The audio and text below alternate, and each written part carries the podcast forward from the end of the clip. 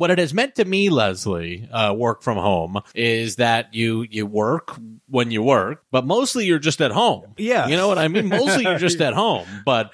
Now that like the culture of uh, American hustle uh, uh, has come to the home, we absolutely do need to step it up. You know what I mean? Like this is now, now I'm, I'm seeing everybody is constantly in 16 person meetings where they're, you know, working all day. I wasn't really working from home. We gotta, we gotta catch up here, Leslie. But you're you're supposed to be able to work at your own pace, kind of do your own thing, or maybe not do your own thing. Maybe you don't want to do anything. Who's gonna know you're working from fucking home? Maybe that's part of the process is doing nothing. Now that's changed. Hustle culture has come to the home. It's time Yeah. to rise and grind. Like, rise and grind. You know, don't even go out the front door.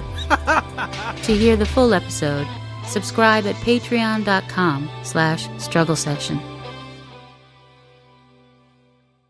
Like what you hear? Want to hear more? Check us out at patreon.com slash struggle session or sesh.plus or struggle session.substack.com for all our public episodes, commercial free, as well as hundreds of bonus episodes. Thank you to all our listeners for holding us down five years strong.